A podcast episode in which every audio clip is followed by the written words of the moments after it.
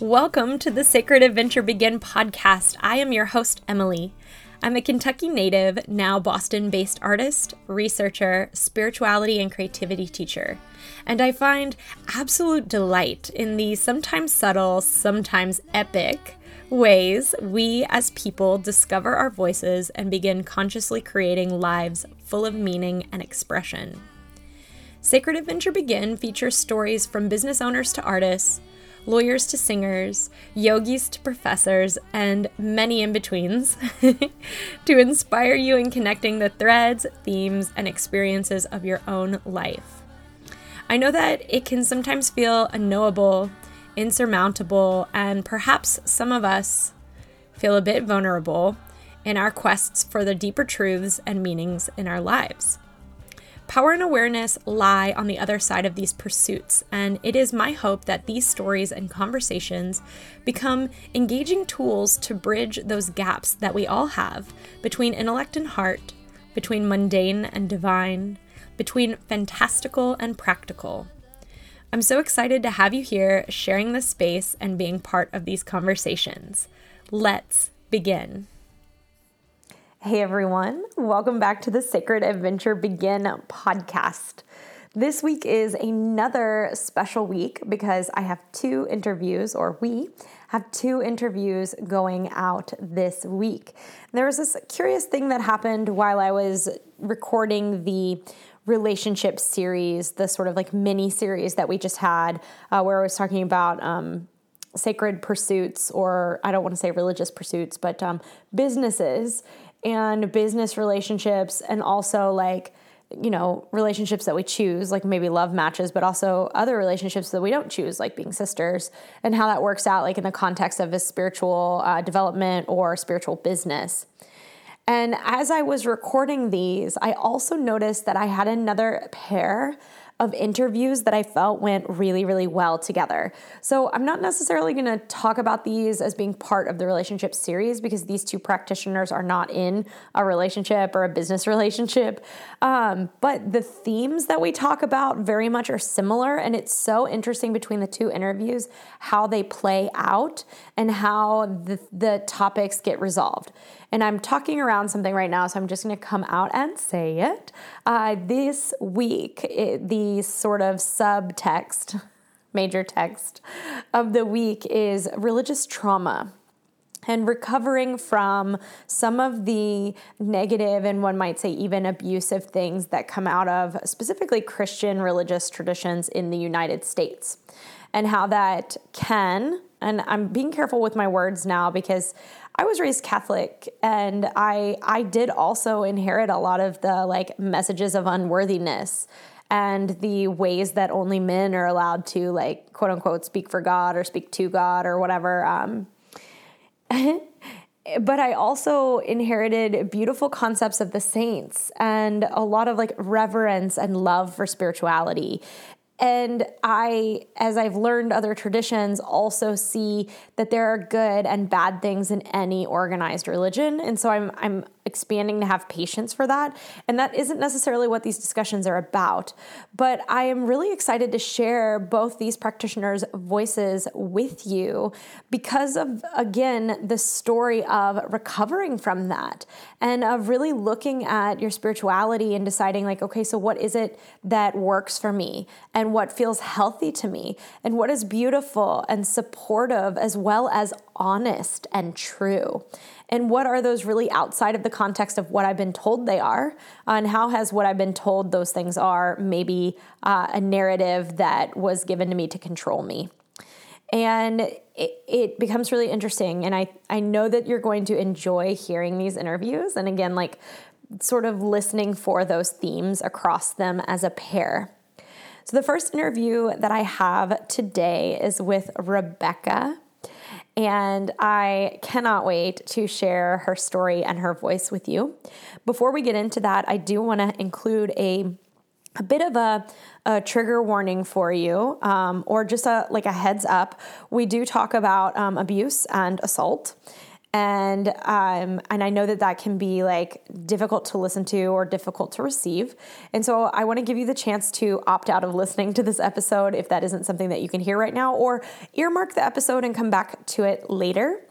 Uh, but I did want to let you know that that those are topics that we are going to discuss in this interview.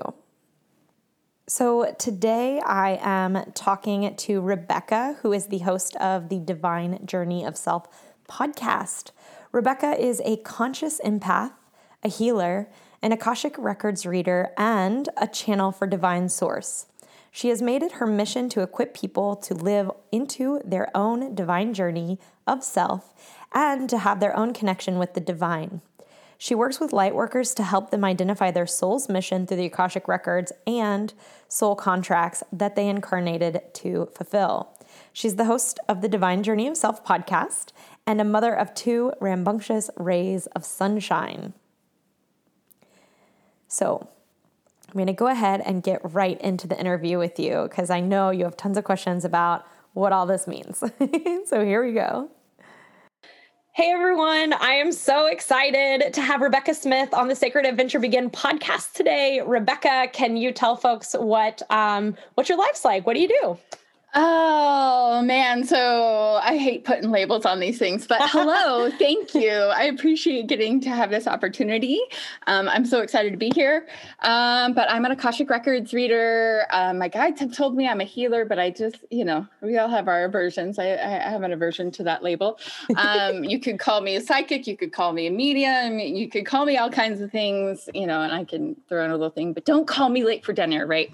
Um, so you can throw a bunch of labels at me, um, but ultimately, I feel like I'm just I'm I'm a light worker who's trying to get in the flow. So amazing. And uh, for everyone who's seeing this on Instagram, tell us where you are in the world.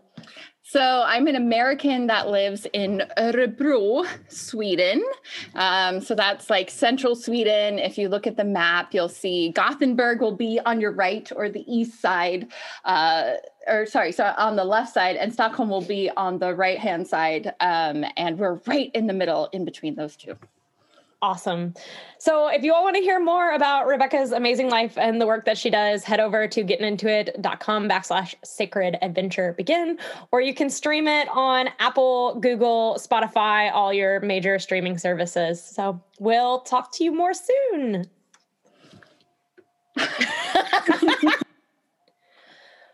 Welcome, Rebecca Smith, to the Sacred Adventure Begin podcast. I am so excited to have you here. Thank you so much for having me, Emily. It is a true honor for sure. For sure. Yes. Well, why don't we get started with the first question I always ask everyone, which is can you tell the listeners a little bit about yourself and what you do in the world? So, if we want to go into labels, which is one of my least favorite things, um, you could you could call me an Akashic Records reader. Um, first and foremost, that's kind of you know it's like my business side of things. Um, call myself a healer, a light worker, um, an energy worker, uh, whatever, whatever else you want to say, um, and and just don't call me late for dinner, right? That's so perfect. beautiful, beautiful. Oh, I have so many questions. Actually, I think you might be the first Akashic record reader I've had on the podcast. Ooh, that's awesome. I'm so excited. Yeah, and I haven't like I've been meaning to record an episode just about the Akashic records. So mm. why don't we talk a little bit about that for some of the listeners who have maybe um, never heard the term Akashic records? Um, what are the Akashic records? How do you read them? Where do you get your library card? The works. so, so first we'll we'll kind of break down what is a kasha or a kash, um, because because really, uh, you know, I am a I am a teacher at heart. I I spent a little while teaching in Los Angeles, um, and, Ooh, and grew up that. being a, a, being a preschool teacher and all kinds of other stuff.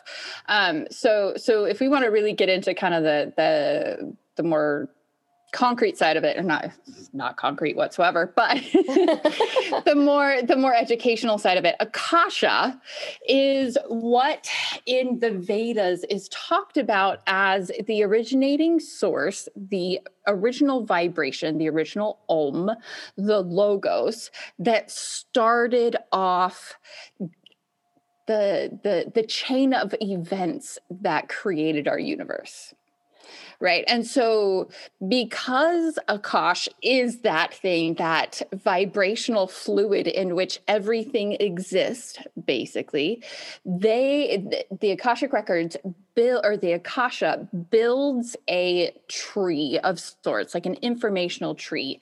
And that is what is the Akashic Record. So the Akashic Record is a compendium of every thought, word, deed, intention, that you have ever experienced across all of your lifetimes and has been compiled in a quote unquote book.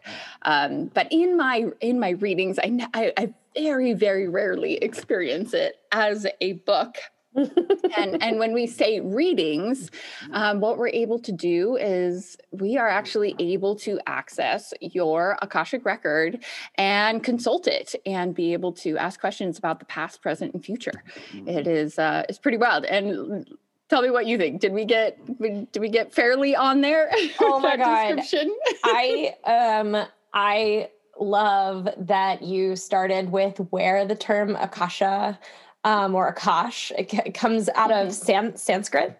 Yeah. Um, yes. And because I think a lot of people who do record readings just have like taken a course that has mm-hmm. been made recently or they've read the Linda Howe book. And right. I, I, know that they talk a little bit about the history in there, but the, the word itself um, has also been translated just to mean the in between, like like mm-hmm. almost like mm-hmm. the, the, way we think of dark matter. If if you are in terms yeah. of like yeah, physics, but the idea that like everything, like you said, thoughts, intentions, words, deeds has a vibration and that that vibration is recorded it, or that we have access to that as a recording is is such i think like a profound um and interesting thought uh-huh. so um I have I have so many directions that we could go with Akasha, but before, before we go like all the way down the rabbit hole of Akasha record readings, can we just maybe talk a little bit about like why it might be beneficial for someone to like learn about something like that?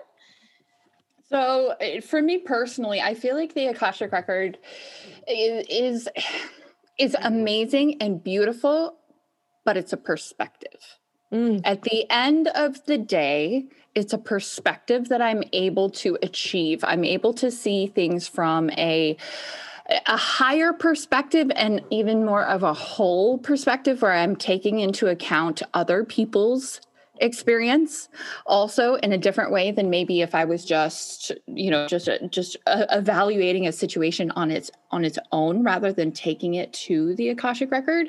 So so that in and of itself is really transformative because we as humans we are we're stubborn you know like we see things a certain way and that's the only way that we want to see it and you know I, I akashic record so sorry for that. I'm going to no put worries. my phone on mute now Mom. we're I feel terrible. we're in modern society. If phones go off it's fine. I think mine just went off too so. Whew. beautiful. So sorry about that. Um oh, so so and of course i lost my train of thought. Um but ultimately it's a tool right?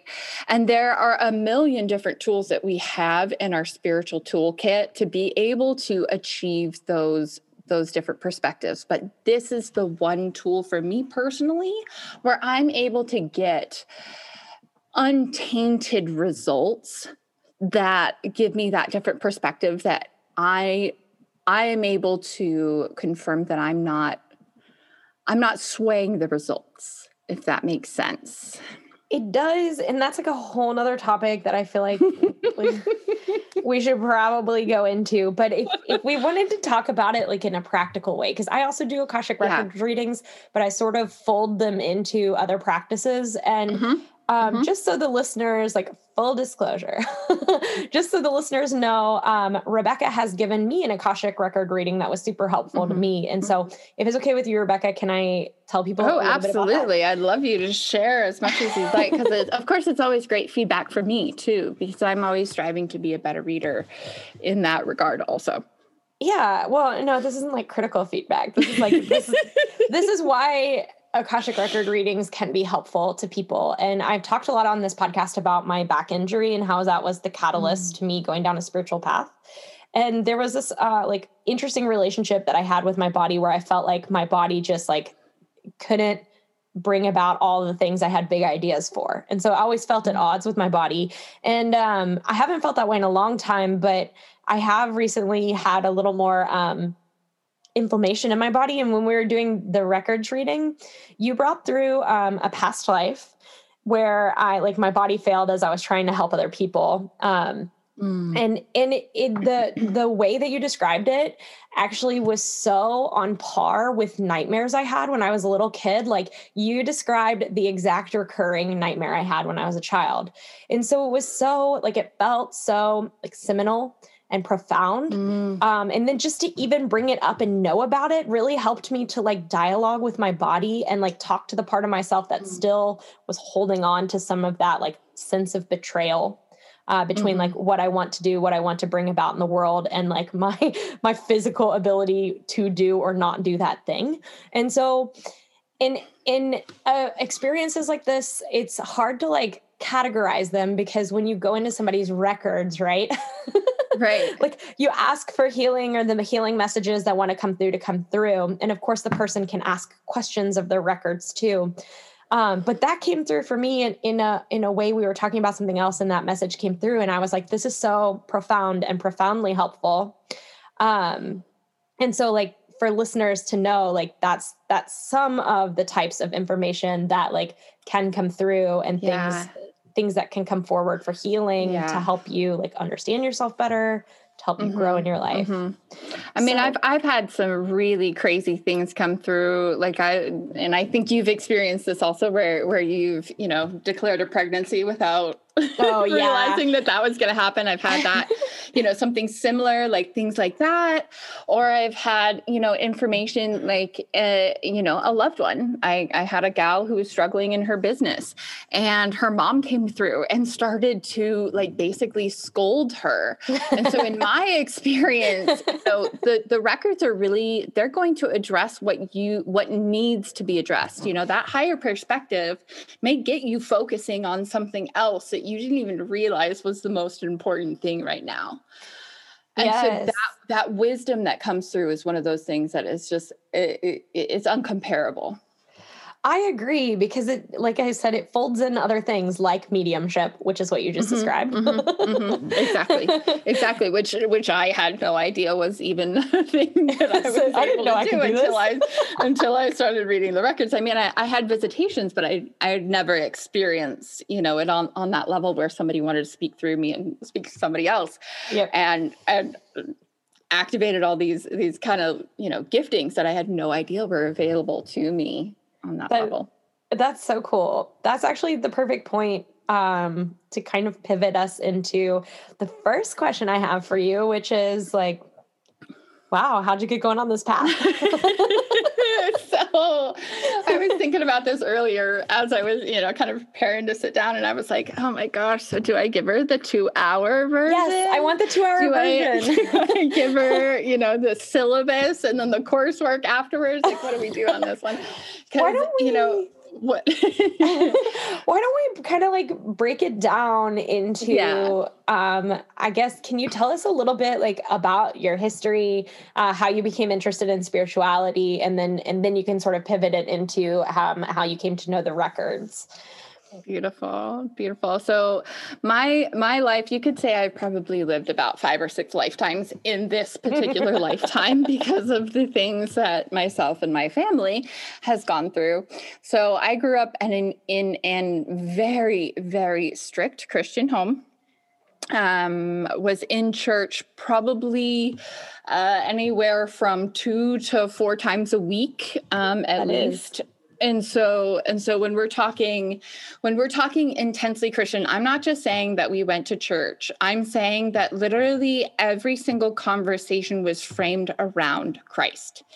That that was the basis of our home. So when when i talk about spirituality that is my entire life.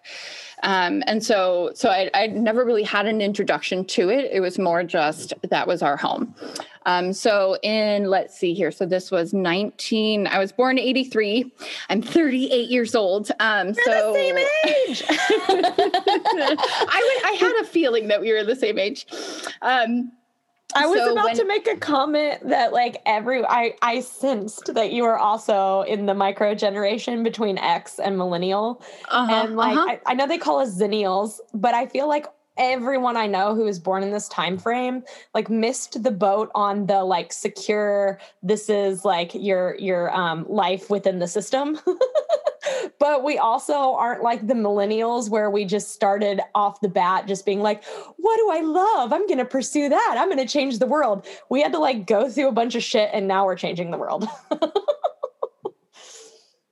no i completely agree i completely agree oh my gosh Funny. Yes, so sorry, I interrupted you. No, Right, so- you're gorgeous. You're gorgeous. So, um, so we lived in Colorado, moved moved around quite a bit. My parents had sailboats. My parents had RVs and motorcycles as children. So they were very adventurous people on top of being Christians, which kind of led to a lot of missionary style situations where we we're constantly trying to quote unquote save other Mm. people. Mhm. Um, and so that was a really interesting experience. We boycotted abortion clinics, you know, Oh like God. we did really intense things that as I look back now, um, we're we're you know, and I love my parents, I love my family. I don't think they'll ever hear this. Um, but you know, it was quite it was abusive. Mhm. And and you know, it's taken me a very long time to move through all of that stuff. So I digress. Uh, 10 years old, my dad was working for Martin Marietta there in Colorado, and he was given the opportunity to either take another transfer and go live in New Jersey or take early retirement. So he decided in 1994, when I was 10 years old, to, to sell everything and move on to a sailboat All right. so that's exactly what they did. Um, uh, he he heard this message from God. We auctioned everything and moved. So we moved from Colorado to the floor to Florida, found a boat there, and ended up living on the boat for about five years. Um, my brother, who is four years older than myself, only lived on the boat with us for about three years, um, just because. You know, like I said, I love my parents, but my dad was very abusive. He had his own kind of junk from his childhood that carried over a lot. And my brother ended up having to leave off of the boat because of the abuse. Mm-hmm. Um, and all in all, you know, that entire experience of living on the boat, and there's many nested experiences within there that I don't need to go into. Um, five years of, you know, 10 to 15 on a boat, that experience was, was, you know, it was very different. Very, very, very It is different. very different. I I imagine also I'm really glad that you talked about like what things were like earlier because I think that it gives people hope to know that like maybe the people that they see like picketing at the abortion clinics or Mhm, like mhm. yelling judgmental things or quote Mhm. unquote trying to save people um change in their adulthood and Yeah. may, yeah and and may have moments where they go oh okay this you know i did this because i i was told to because i was a Right. child it wasn't Right. it wasn't my decision Right. um yeah but that and, there's and now I have I have a different perspective. i imagine More- so a more healthy perspective uh, you know and and and and and i was going to go on to say in in that process of living on a boat being quote unquote missionaries and what have you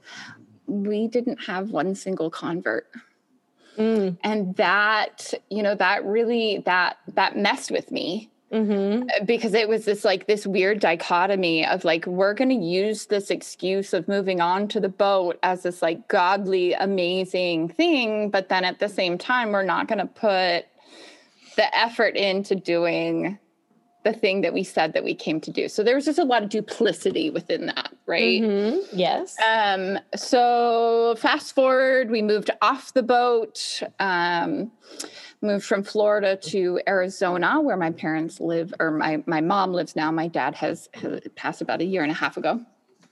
Um, so we moved there in 2000. Um, at that time, I had uh, dropped out of high school because you could in Florida. Mm-hmm and had started college instead when I was 16. Um, was able to test into some courses and and and went that route. But then once we moved to Arizona, we discovered, oh, lo and behold, Rebecca, Rebecca, it's not allowed to do that here because the laws are different. You're you have to be in school until you're 18. So. Mm. We started looking at all of these different alternative schools in uh, Arizona there because of being homeschooled and what have you on the boat. I wasn't able to get the credits to apply to a regular school and all this kind of craziness. Um, so I ended up in an amazing alternative school that would have been fantastic had I not kind of been in in in the state that I was of you know my parents moving me so much, not really having any friends, and really just not having a typical upbringing experience. Mm-hmm. and and and what that yep. translates to call that atypical. as, yes. as as as a teenager you know you're already people pleaser and peer pressure and all those good things along with it. Then you throw in the fact of you know the duplicitousness of my parents and all this stuff. So whatever. I fell in with a not so great crowd um, and started using using drugs and not really thinking anything of it um, fast forward a couple years later, bad relationships, things like that, and I ended up I I, I was addicted to meth. Um, Holy moly! So yeah, so you have lived a thousand lives. You're like a cat. I am. I am. I swear. So um, I finally, I finally give up, and you know, I really, I really only used meth for about six months. Um, mm-hmm. But it mm-hmm. was enough that at that time I, I was wearing a girl, I literally was wearing a girl size 12 clothing and weighed about 83 pounds. Oh my god! Um, and, and and and and I'm I'm very lucky. I'm so lucky. There are so many near near misses with authorities, with you know people who ended up wrapping their car around a tree the next night mm-hmm. after spending time with me, you know, the day before, and all kinds of stuff like that. So I was divinely protected within all of that in and of itself. Um, so when I was done with all of that, uh, I went to the Dream Center, which is a a church, um, an outreach church in Los Angeles. So they have about 200 ministries where they feed the homeless, uh, they clothe people, they do uh, they they do a bus ministry where they bring kids from you know inner city into the church. They just they do if you're going to give me a church that is actually doing what I believe is God's work, it's that church. Mm-hmm. Um, so, so I was there. Their program, which this is amazing, they have an absolutely free one year or two year program that you can participate in there. Um, so that's what I did. I spent a year there. Um, was that like a rehab program? It, it, was a it was a drug rehab program, but it's called a discipleship program. So what yes. that means is that you're in a work study program. So you study part of the day and then you help clean buildings or do work projects or things like that around the campus. Oh my gosh. I have I'm I'm gonna like not pause you, but I wanna like talk about this for a second because I think that um that one of the like most profoundly healing things about like at least my spiritual practice and i know a lot of people's spiritual practice um, is the combination of knowing your own worth and value and self-love oh, yeah. and also then like knowing your purpose and feeling like you're mm. you, you know you have purpose and i feel like a lot of rehab centers do a really good job when they give they give you that spirituality without also like all of the judgment and the right. shit that can sometimes right. go along with it. And so mm-hmm. it's so beautiful that you like found this program and that Which, it was having yeah you know like I, I i vacillate because i I experienced, you know, some things that were not so great. Mm-hmm. Um, I, I I have to admit, but at the same time, like ultimately, at at the very, very, very end of the day, the universe, the divine, God, whatever label you want to throw on it, was orchestrating every single experience that I went through in that program in order to help me later on. Um, and so yeah. and so even if maybe at those times that I I I took on say a, a judgmental attitude mm-hmm. and you know what have you that only helped me learn more in the long run anyways and it's so funny because during my during my my readings i always say to my clients like even if a negative entity were to come through like that would be for our best result anyhow because yeah. because we're going to have to learn how to overcome it or deal with it or or, or whatever like we, and in some way shape or form we're going to get through this so yes, we can pray for or, or ask in and intend the highest and best. But at the end of the day, whatever happens is going to be for the highest and best anyhow. Yes. So, so, so anyways, um, That's so like spent, go ahead. Very tantric uh, like non-dual kind of thing that you just said. And it, it, yeah. which is so it's so difficult. It's it's such a difficult thing because i say those things and that by by no means does that mean that i don't deal with anxiety or or difficulties or what have you. Like that mm-hmm. doesn't just because i have that necessarily like kind of tucked in the back of my brain does not mean that i've got it figured out whatsoever. Um, i think i said that on my very first first episode of the podcast and, and there are times that I kind of regret it. But at the same time, I want to say it to encourage anybody who's out there going, I don't know what to do. I don't have this figured out. Everybody else does. And I and I just want to go, nobody truly has it completely figured out. Things even, are always changing. Though, exactly. exactly. yeah. Exactly. Well, and we don't we don't fully understand the the the immensity of this this world that we live live in in the first place you know like yeah. string theory's gone up to what like 14 dimensions or something to that effect now. right? Like we have no clue. I just gave a talk about that to my mystical, spiritual, magical community. And I was oh, like, I love it. Yeah, here are the dimensions, as these people say. But I feel like every day somebody's like, look, a new mm-hmm. dimension. Right, right. No, absolutely. Exactly, exactly. So just when you think you've got it figured out, they're going to change the game up on you anyway. So, so better not even try. Uh, I mean, to a certain extent yeah. But anyways so i stayed there i was there for for a year um and i was very dedicated. Um so so their program consists of memorizing about 400 scriptures reading books reading through the bible. One time i ended up because i'm I'm such an overachiever, I decided, okay, I'm going to read through the Bible three times a year and I'm going to add on like mm-hmm. all these other books on top of the coursework that we already have for our stuff. So so I was I was very serious. I was very dedicated. I did not allow anything to distract me from that particular year. Mm-hmm.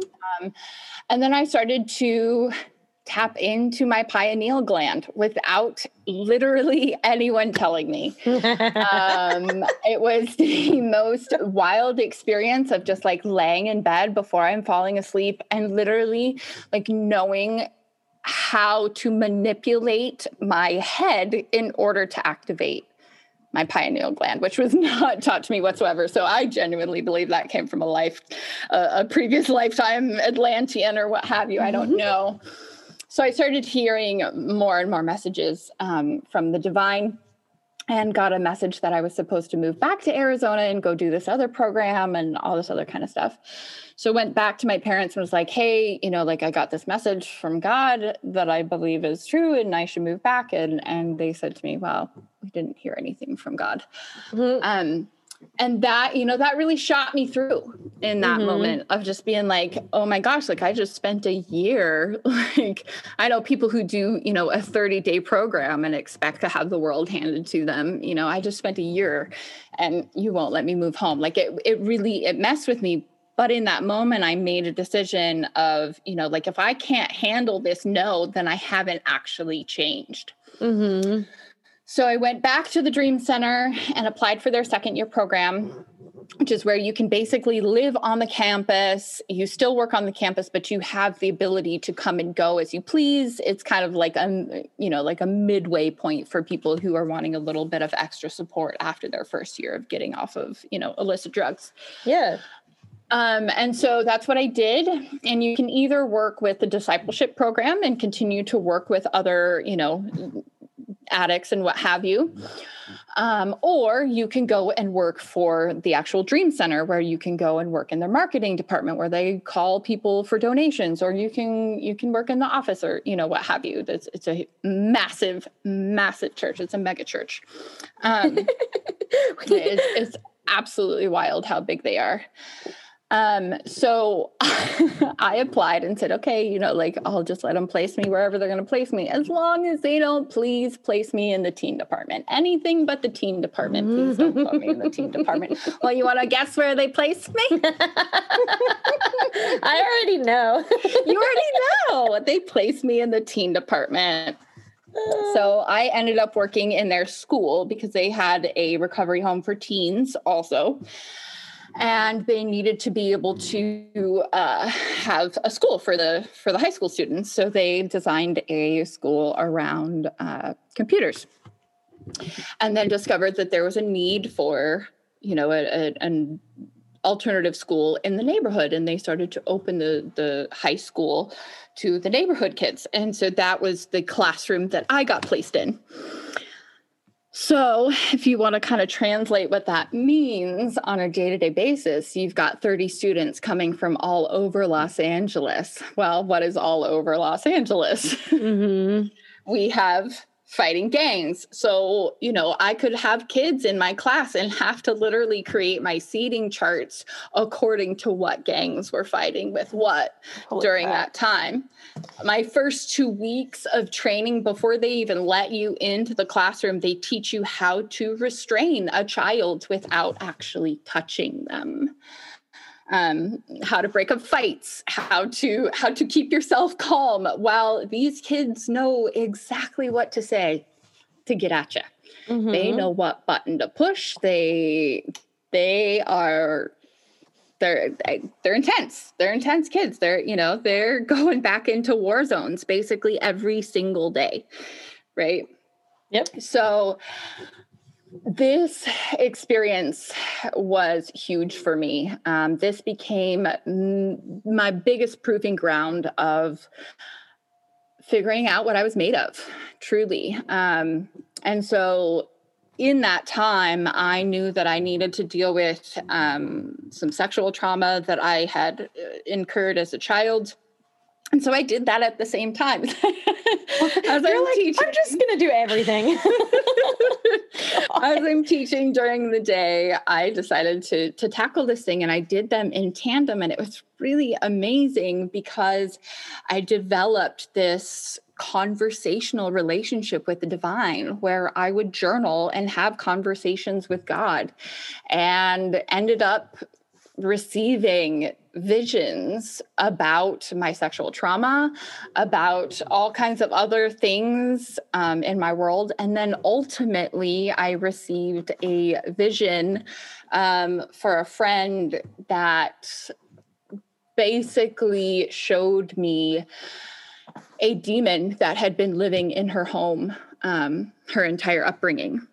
And um, it, it, it was it was absolutely wild. It completely it turned my world on its head. I it was a completely unprompted. I wasn't meditating. I wasn't, you know, anything like that. Just all of a sudden I'm standing in front of a mirror putting my makeup on and everything goes white as a sheet and I got and I get to start seeing the scene played out in front of me. Um and ultimately um after kind of all of these different things kind of played together and i don't need to go into that full story um, the the vision was for me. The vision wasn't for this friend of mine. Mm-hmm. it was to help me to understand that the divine is always speaking about the things so that we can grow and understand in the end. And so this this vision that I received was really just to help me understand that I I didn't need to I didn't need to beat myself up because the relationship that I wanted to have with this friend of mine just wasn't wasn't appearing. So while I have you here. I know, and I could I could tell stories for days. I know, I know. Well, I also grew up. Um, I grew up Catholic, so in the mm-hmm. in the Christian t- tradition, and I like generally speaking, seeing things or being psychic or having an active pineal gland isn't mm-hmm. necessarily something that most people find acceptable. Although there are lots not of, at all. yeah. There are lots of like instances in the Bible where people are given prophetic dreams or mm-hmm. when like you mm-hmm. ask for a sign like a burning bush and it like mm-hmm. appears to you. And so it's like mm-hmm. very clear in the Bible that God is speaking to us. exactly. Exactly. like, well and it's very interesting because there are I, I, I attended bible college in in some of those mysterious years in in arizona arizona there. Um and and it depends on what what school of thought you follow as to whether or not as a christian you believe whether or not god still speaks and whether or not god still speaks to the individual ah. unfortunately i got hooked up with a with a guy whose name is john eldredge um, a lot of people call him a christian mystic uh-huh. um, but he uh, he wrote a book called Walking with God that I ended up reading. That was one of one of the most formative uh, formative books around my process of being able to to be in that space of of being okay with that conversation because in in all of my travels anytime that somebody is having an issue receiving a message from the divine it's because of a religious belief yep. behind it. Yeah there's so much judgment to unpack. Like for people sorry i'm i'm about to like no, no for people who are listening now thinking like oh my god like you know i've maybe suppressed this or i've experienced this but haven't been able to talk about it or haven't been able to share about it like how did you break through that like how how are oh. you how are you validating yourself during this time because i think that that's like a like you just said you notice that people have blocks based on um, judgments and mm-hmm. we could go for days on judgments yeah. about like I, I, was taught a lot of like uh, humans aren't worthy and God is the only thing that's perfect and yada uh-huh. yada. Not uh-huh. to mention uh-huh. no mention of the fact that like you as a soul are part of God. right. No, none whatsoever. or even what our soul consists of. Yes. Right. Is, yeah. Like none of that nitty gritty stuff of understanding like like how do we even get the theology of a quote unquote triune God? Yeah in, within Christianity because really like as somebody who has scoured the scriptures as somebody like that doesn't necessarily fit what I've read. Yeah. So, so you so, have this beautiful so, perspective. How did you get through this? so so what was really interesting and, and part of the story that I didn't fully share was that okay, so I got this vision, I see this entity um, attacking my uh, my friend. Um, I see myself coming running up to my friend, and the demon runs away. And and when I say demon, I mean demon. I know that that has some negative connotations, um, but whatever label you want to throw on it, sorry. In in in my perspective, they exist. There there are evil things in the world, and it's our choice every single day as to whether or not you know we want to give in to those things. Every single one of us has that choice. So I digress. Um, So I see this demon run away. I come over trying to, you know, compress her wounds, their wounds, sorry. Um, and sh- they tell me, can I cuss? I think I could cuss on your. yeah, you can. There's an explicit warning. Yeah, beautiful. so you know, they they say get get the fuck away from me, and basically, you know, they they didn't want to fight off the demon but they want to fight off me right? So that yeah. you know that was that was the message kind of in that moment that i got. And then it goes it, it and then it goes back to nothing. And so in the in that moment i'm just like what the heck was that? I don't why did i need to see that? What was that about? That was absolutely wild. Okay mm-hmm. do i talk to this person about it? And i never really felt like i was supposed to. So fast forward about two to three months later and we're sitting in their office watching a movie together. The movie finishes up and they bump their Bible. out of their Bible comes sailing this drawing. it, it, it flies to my feet. I reach down, I pick it up, and I about fell out my chair. Ah. and it is literally angle for angle, piece for piece, for exact copy of what I saw in my vision. And I and I and I start my hands start shaking and I look at them and I go, What what is this? Uh-huh. And and they respond to me and say, Oh, well, that's what lives in my grandmother's house. so I freak out. I like yeah. rush out of the rush out of the office, go into the bathroom. I'm like hyperventilating, like my head between my knees, just like freaking out. Like, what the fuck does this mean? What? How, how did I see that? How did I know? Like, this is just absolutely wild. And I just your, oh, shit. Yeah, it's your oh, just, oh shit, it's real moment. yeah, absolutely. It was massive. Yeah. So my friend comes in and I and I share with them and I, you know, I'm just like trying to explain and and you know, they share with me that there was a lot of sexual abuse that happened in uh-huh. in her family as a as a as a child, you know, child sexual abuse, uh, infant sexual abuse, just really really intense stuff. Um, and whether or not I, I can't categorically say whether or not that experience helped them. I, I honestly don't know. I don't have as much contact as I would like with that person anymore. Mm-hmm. But for me personally, that was such a huge confirmation, not something that I asked for, not something that, you know, like I would have even necessarily signed up for had I know that it was something to sign up for, mm-hmm. you know, like, but it just showed up for me. And so, you know, in as the years have gone past and my story has has you know moved along i ended up meeting a swede and um, moving to los moving from los angeles to to sweden.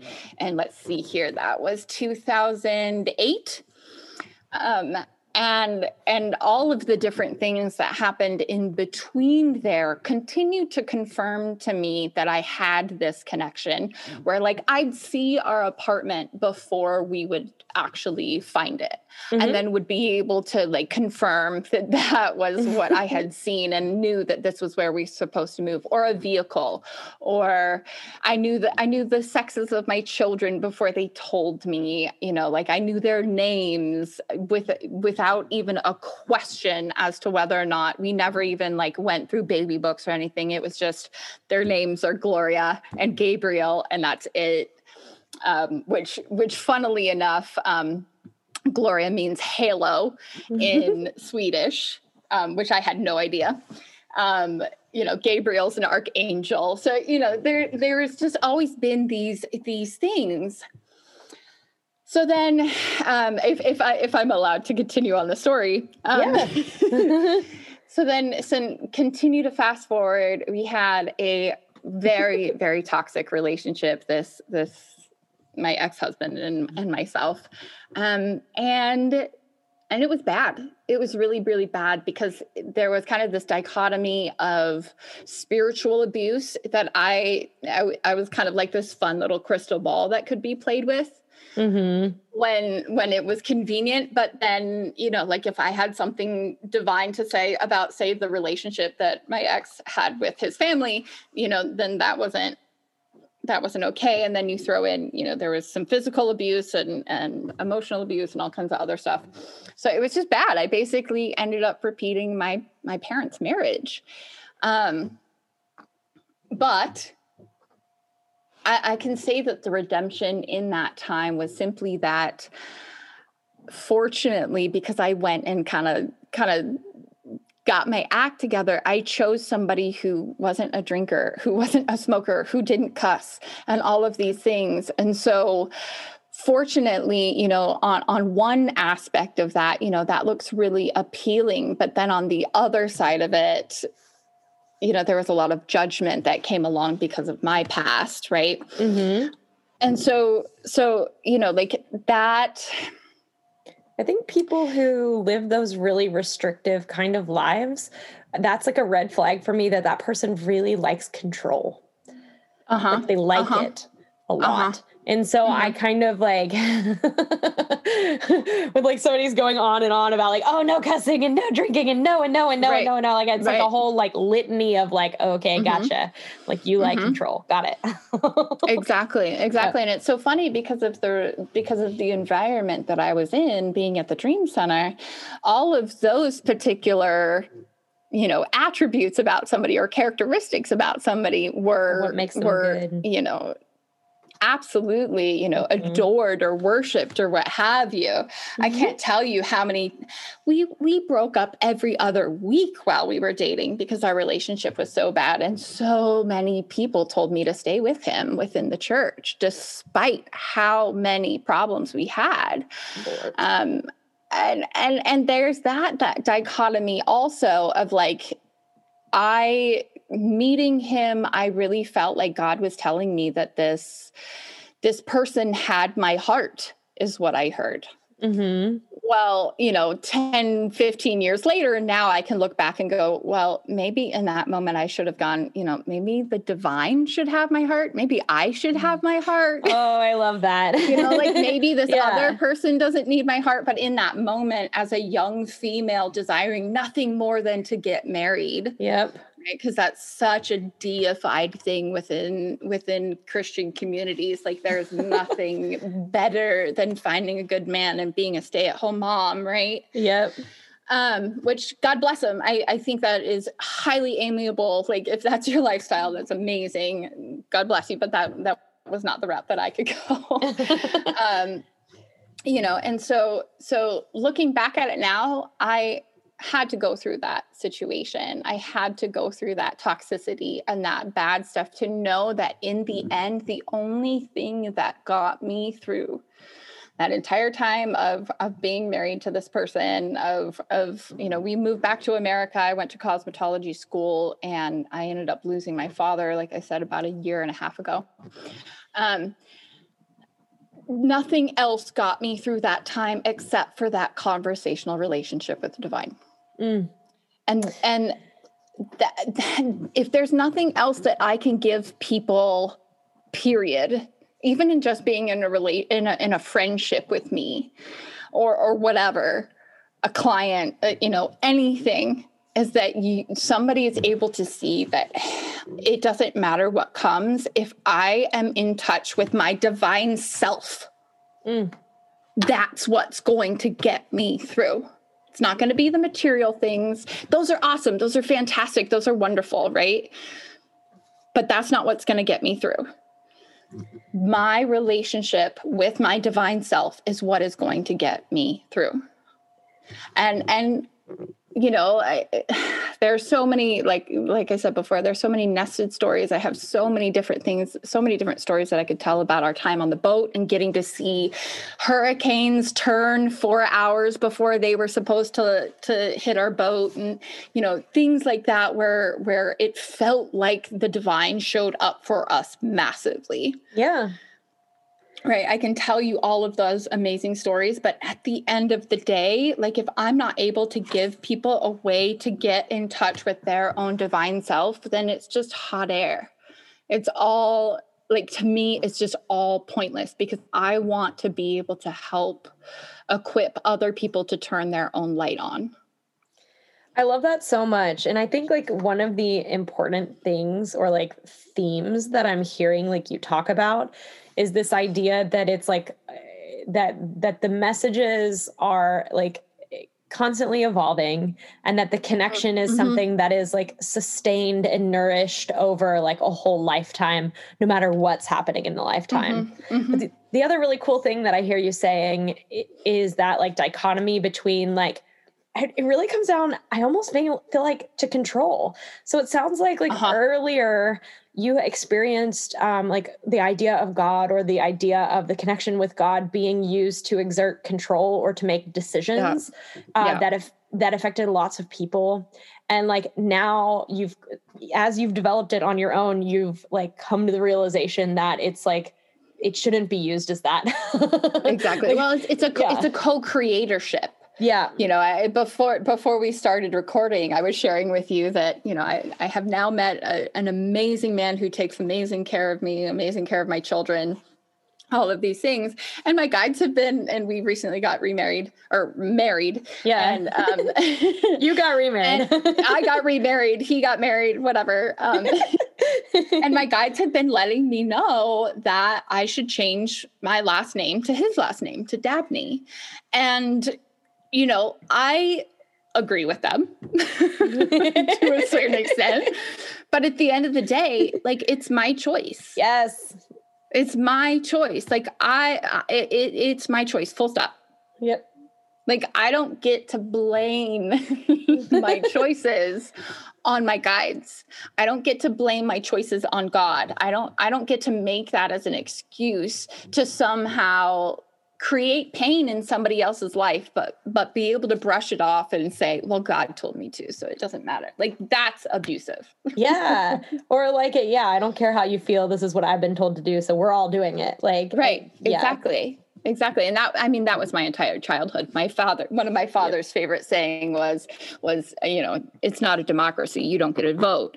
So oh i heard that one too. Okay. Nice i'm glad i wasn't the only one.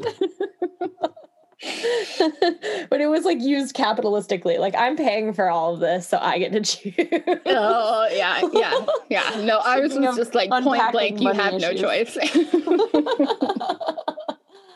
yes i like i guess the other kind of question because i know like we're we're we're approaching the hour mark and right. this is such an incredible story and i i really want to come back to this because i really do feel like there are a lot of people out there who either grew up in christianity um, mm-hmm. Mm-hmm.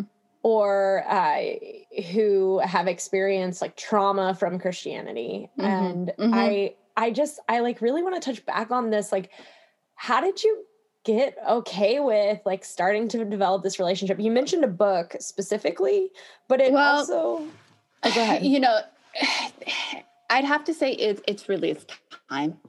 Mm-hmm. It's been time of well, and then in tandem with this new amazing man that I am now married to, um, he comes from a Christian upbringing also, um, but has supported me in every single way of diving down the rabbit hole of consciousness of exploring mediumship of you know looking mm-hmm. into aliens and extraterrestrial life and you know all of these different things and he has not once ever said a negative thing that like I'm I've gone too far or you know like I'm I'm crazy or I'm losing my mind or that's evil or demonic or you know which would be a typical experience right yeah. for most people dealing with yes. something like that um and so having that support of just that one person mm-hmm. that supported me in spite of their beliefs because you know funny we're, we're, funny creatures. We can get tons of support from people who believe in that thing and not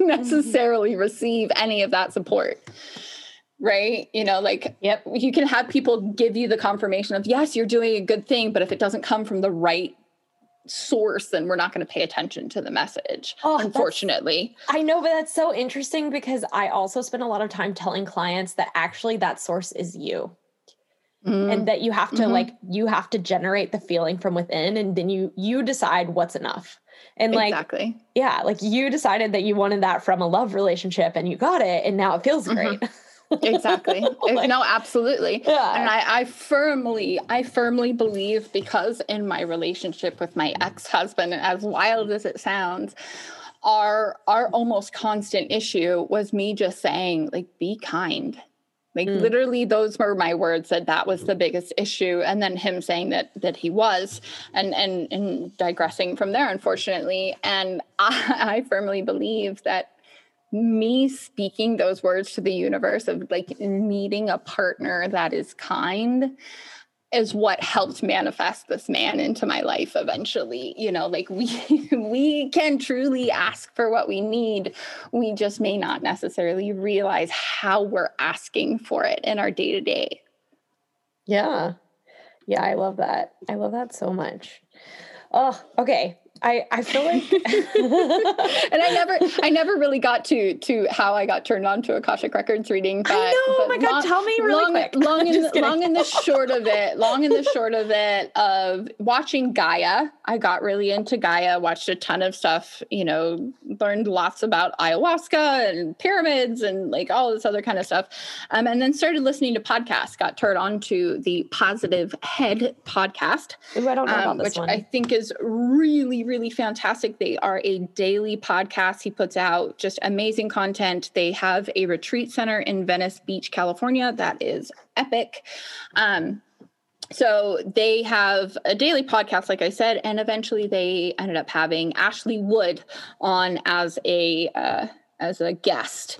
And when she started talking about the line, that mm-hmm. the line was a direct connection with your higher self and that you've been receiving messages from your higher self your entire life, yada, yada, um, that really resonated very strongly with me because I, I don't, I, I think I had been listening to the podcast for maybe three or four months, almost on a daily basis, and had never actually been tuned, turned on to another podcast in that time. Mm-hmm. So I started to listen to her podcast, just resonated massively with a lot of her messages, a lot of her day to day experiences. I even felt like I was having those same exact spiritual experiences in my own personal life. Um, the channeling that she was able to bring through many times directly applied to something very specific in my life. And that was just huge for me because she does a monthly, a monthly, uh, message uh yeah a, a cool. teaching or whatever she calls it lesson from the records where she channels for a little while. And those were just so dynamic for me. Um and there and she kept on having the ad about about the akashic records reading course and i was so excited. But i would never invest in myself in that way. And fortunately my amazing uh, we were we weren't married yet at that time that was last christmas um he ended up buying me the course. Um, and I took it and then discovered that I had already been like channeling and talking to the divine yes. anyhow. So I was gonna was say, just, like, I feel like you didn't even need it. I didn't need it at all. Like I got it, and and I and, and and I needed it in the sense that I needed the prayer. I needed the prayer, and I needed the investment in my yep. in myself to know that that was you know that I was worth that. But at the end of the day, yes there was a shift like when you open the prayer or you open you open the records or say the prayer i could feel the physical shift uh-huh. but the experience of the communication was really no different. Um, and then and then i started to do it started doing uh, client readings about four months after i took the course. And i mean the, like i said before some of the information that came through has just been absolutely wild. We've had i've had clients be able to find themselves in past lives and be able to get pictures and all kinds of things like that. Um, I've had stuff where, you know, like I said before, uh, guessing that somebody's pregnant, but I had this situation where a, another healer had had guessed what the sex was and i said well don't tell me. Let me let me tap in for a second and see what i feel. And i and i told the, the client I said, Well, you can get back to me and let me know who's right because we were saying the opposite. Um, so, about two weeks later, they messaged me back and they were like, Oh my gosh, we can't You're believe right. it. You're right. and I mean, it's a 50 50 chance. So, really, it, wasn't, it wasn't that big of a, you know, pick. We were, we weren't picking lottery numbers or anything at that point. So, so, you know, we've had, I've had some amazing things come through, light language come through, which, which light language and speaking in tongues is very similar. And I was I've always had this like huge aversion to speaking in tongues, but uh-huh. then like light language comes through and like the healing that I've been able to receive through my own body because of it has been massive. So yeah, it's it's been an amazing ride with the Akashic Records for sure. Oh my god, it's been like your whole life is an amazing ride. it's been wild. It's I been feel wild. like I've been on an amazing ride listening to you talk about it. it's been wild, and I'm sure I forgot 11 billion different things in there too. So no, you're fine. I do want to like touch down on this too. So you uh, you actually said you got a master's in divinity. Uh, no, I did not get a master's in divinity. I wish that I had. I ended up leaving that um, that college because I, fa- I mm. found out that girls who took the exact same courses that guys took would mm-hmm. not be ordained. Mm, mm-hmm.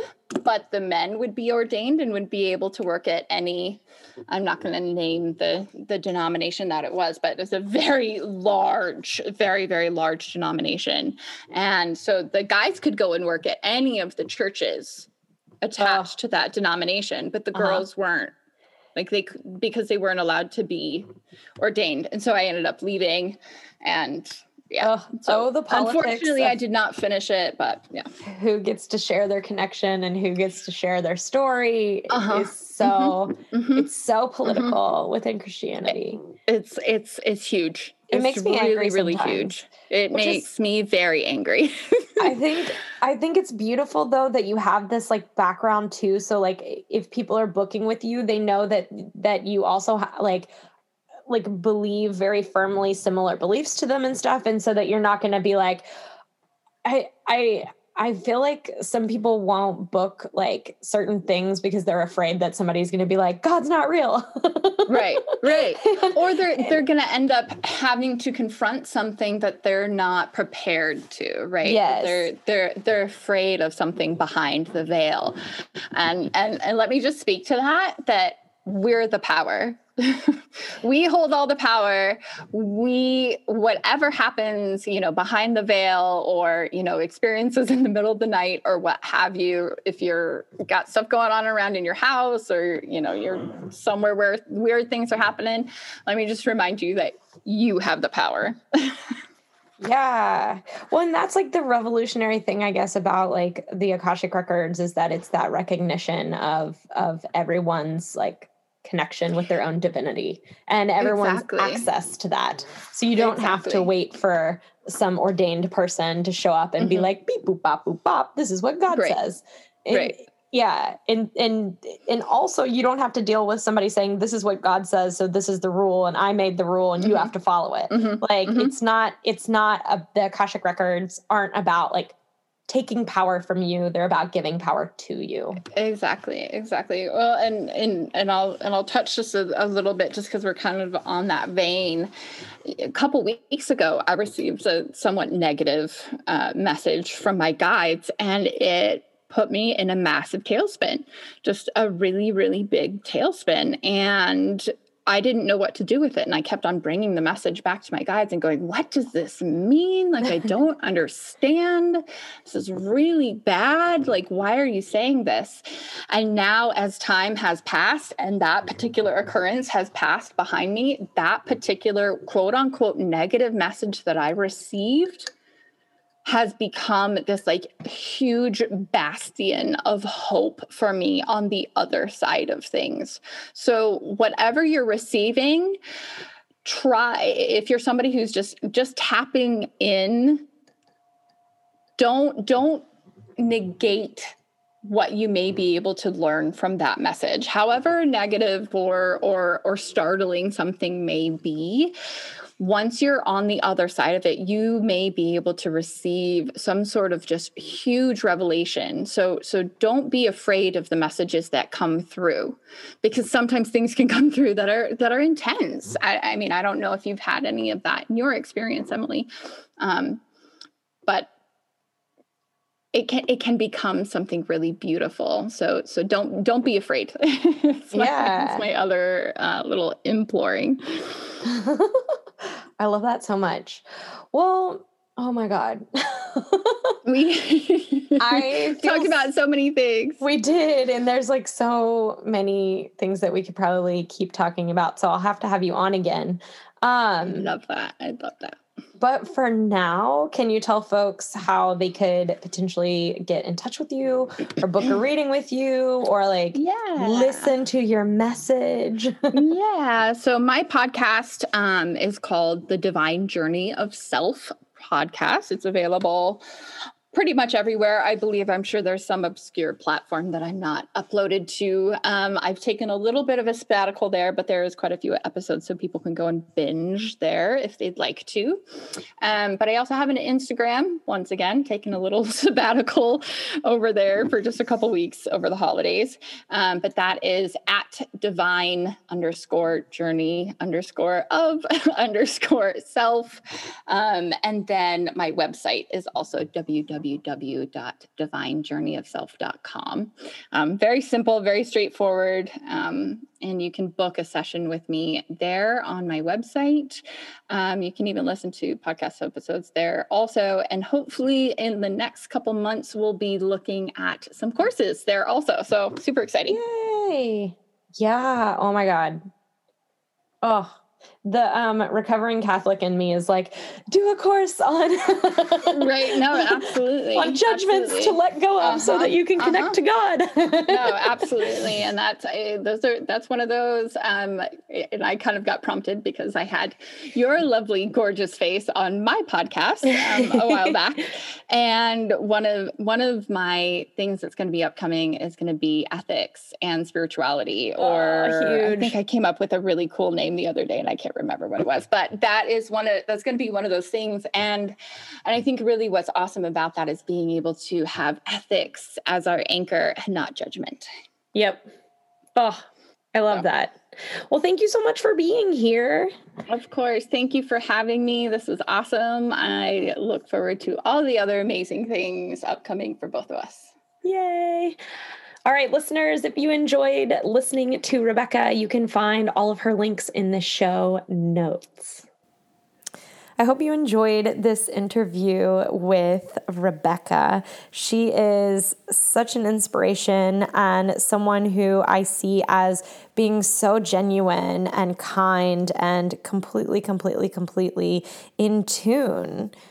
I'll tell you that I also had a reading with her that was an Akashic Records reading um, that was so helpful and completely what I needed to hear at the moment. And for those of you who are unfamiliar, again, I'll remind you that the Akashic Records are where we tune into our soul's knowing and the full history, including the future of our soul. And we can ask um, the the records themselves or those who are here to guide and be with us that exist in the records for information to help us like move forward in our healing processes and in in our div- divinity and in, in our divine path.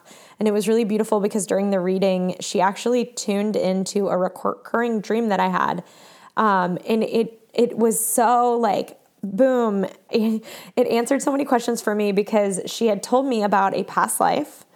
And I had had like the situation that occurred in the past life, and I had had a recurring dream of that since I was a kid. And it was so interesting then to tie the full story of that into what I am doing now and to understand myself um, at an even greater level because of it. And it was also very affirming for me and also her uh, when that came through, and it was so specific. I'll tell you a little bit about it, but I used to have this recurring dream, which I know is a uh, recurring dream for many people, of being stuck in the mud and like trying to run in mud. And I, in the dream and also in the reading, so cool, I, I was actually trying to help people across mud while the ground was sinking around us and uh, in the past life. but that was always what happened in the dream. That's so specific, right? Like I understand people have dreams where you know they're sinking in quicksand or whatever, um, but or they're trying to run and their feet are like molasses and they're trying to get away from somebody. I get that that's a, a dream that happens for a lot of people, but not this specifically. And when I was little, I used to dream it like Mario, you know, like so I would die in the dream, and then I pop back up onto the screen in you know into the dream in that exact same situation and do it again and again and again and again. And it was so interesting again, uh, again, uh, when we did the reading together, talking about like what that meant for me in terms of like how I reach out and try to serve other people and how I can release myself from any pressure or time deadlines now in this life over that and to release that sense of urgency and to take this sort of like pressure off myself over that. And it was so healing and so lovely and beautiful. And I wanted to share that with you, listener, so that you kind of have an idea of what happens um, when we tap into the records and what sort of like wisdom comes through. But also, I'm sharing it here too because I was just so thankful to be given that information by Rebecca. So, again, you can find all of the things in the show notes, and I hope you have an amazing day. I hope you enjoyed this episode of Sacred Adventure Begin. If you feel inspired by the conversations you were part of today, please consider joining us on patreon.com backslash getting into it with Emily and supporting the Sacred Adventure Begin podcast. Membership and support starts at $2 a month and gives you access to teachings, episodes before they are released, and a platform to submit your questions for our guests. Thank you so much for being here. Know that I am sending you so much love, so much awareness, and so much self acceptance at whatever stage in your journey you find yourself on today.